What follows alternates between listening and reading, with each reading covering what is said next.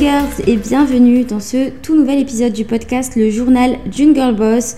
Aujourd'hui j'avais envie euh, de parler prix, j'avais envie de parler euh, des tarifs, quand on est euh, entrepreneur, quand on se lance à son compte et surtout quand on est prestataire de services, ça peut être hyper compliqué de définir ses prix. J'ai moi-même eu beaucoup de difficultés par rapport à ça à mes débuts et j'aimerais partager du coup avec vous quatre erreurs que vous ne devez absolument pas faire lorsque vous fixez vos tarifs. La première erreur, ça va être de baser ses prix sur un tarif horaire. Alors, dans certains contextes, euh, je ne suis pas totalement contre l'utilisation de, ce, de cette pratique-là, parce que c'est vrai que par exemple pour des petites prestations, des prestations plus ponctuelles ou des prestations dans lesquelles vous allez réellement pouvoir mesurer euh, le temps que vous passez sur, euh, sur votre mission, ça peut être un repère d'avoir un tarif horaire. Maintenant, de manière générale et surtout dans le cadre de grosses prestations, je vous déconseille vivement d'avoir recours à cette pratique-là, tout simplement parce que dans la plupart des prestations, on ne peut pas forcément mesurer le temps qu'on passe réellement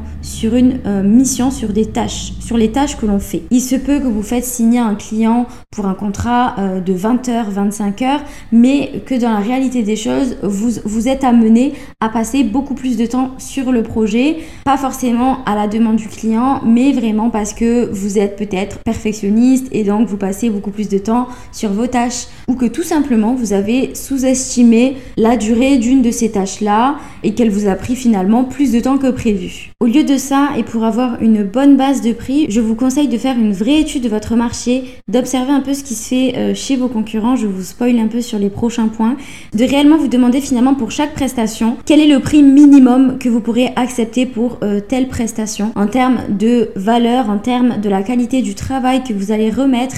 Ça dépend bien sûr du positionnement que vous avez pour votre business, mais il faut absolument que vous faites en sorte de réfléchir à ça pour que vous ayez au moins ce point de départ qui vous permettra par la suite de mettre en place les prix de toutes vos autres offres. La deuxième erreur, ça va être de ne pas connaître son positionnement de prix. Qu'est-ce que le positionnement de prix? C'est tout simplement pour quelle tranche de prix vous voulez positionner votre business. Est-ce que vous voulez avoir un business qui fournit des offres pas chères? Est-ce que vous voulez avoir un business qui fournit des offres plutôt abordables, premium ou qui clairement s'installe dans le luxe?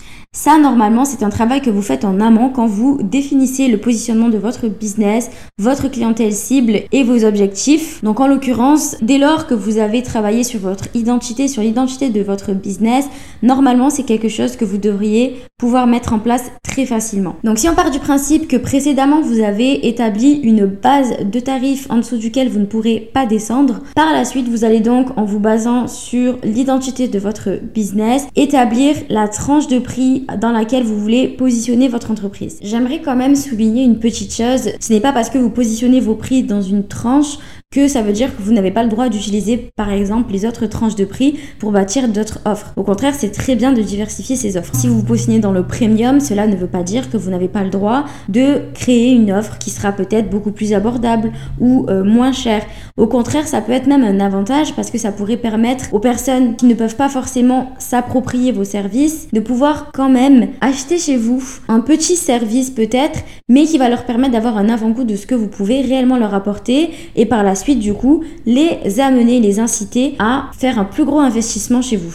La troisième erreur, ça va être de ne pas analyser ses concurrents. Quand je parle d'analyser ses concurrents, ça veut tout simplement dire que forcément quand vous vous lancez sur un marché, vous devez absolument avoir connaissance de ce qui se fait chez vos concurrents, encore une fois, entre grosses guillemets, parce que je n'aime pas du tout ce terme, pour être sûr de proposer quelque chose qui soit aligné avec votre marché. Encore une fois, c'est pour ça que c'est hyper important que vous ayez votre positionnement de prix juste avant pour pouvoir analyser vos concurrents dans le marché adéquat.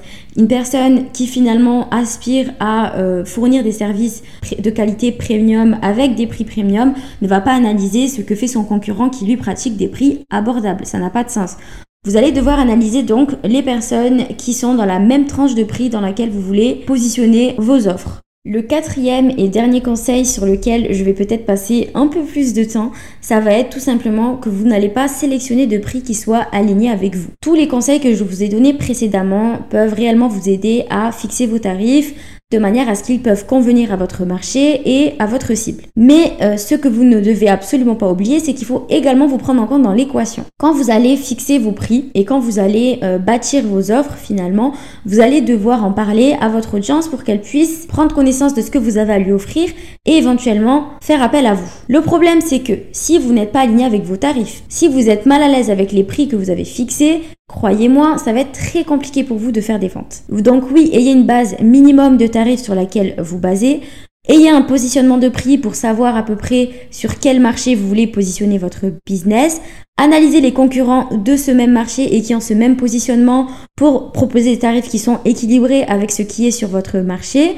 Mais surtout, pratiquez des tarifs qui vous conviennent, des tarifs avec lesquels vous êtes vous-même convaincu de la rentabilité en termes de qualité. Si vous voulez pouvoir convaincre par la suite euh, votre cible d'acheter chez, chez, vous, il faut déjà que vous-même vous soyez convaincu que le prix que vous avez fixé est en totale adéquation avec la valeur et avec la transformation que votre offre peut apporter à votre client. Et parce que je sais que l'une des causes principales qui fait qu'on a peur de fixer ses tarifs, ça va être parce qu'on n'a tout simplement pas envie qu'on nous trouve trop cher.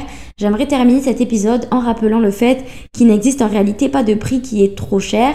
Tout cela dépend du point de vue de vos clients. Tout cela dépend également de comment vous allez pouvoir euh, mettre en avant la valeur, la transformation que vous êtes en mesure d'apporter à votre client. Bien évidemment, je ne fais pas allusion aux clients euh, hyper chiants qui, en l'occurrence, cherchent réellement à garder leurs mains dans les poches.